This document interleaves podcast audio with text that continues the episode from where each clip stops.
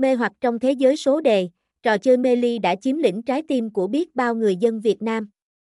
Đây là cuộc thử thách đối đầu với may rủi, nơi người chơi sẽ dựa vào các con số mà họ tin tưởng và theo dõi kết quả từ các đài sổ số trên khắp nước để xem mình có giành chiến thắng hay không. Một điều thú vị trong trò này là việc người chơi cần phân biệt giữa lô và đề, xem ngay tại https v88sale.com Sojelagicatrologe xem thêm tại https 2 2 gạch chéo 500 px com gạch chéo p gạch chéo v 88 sale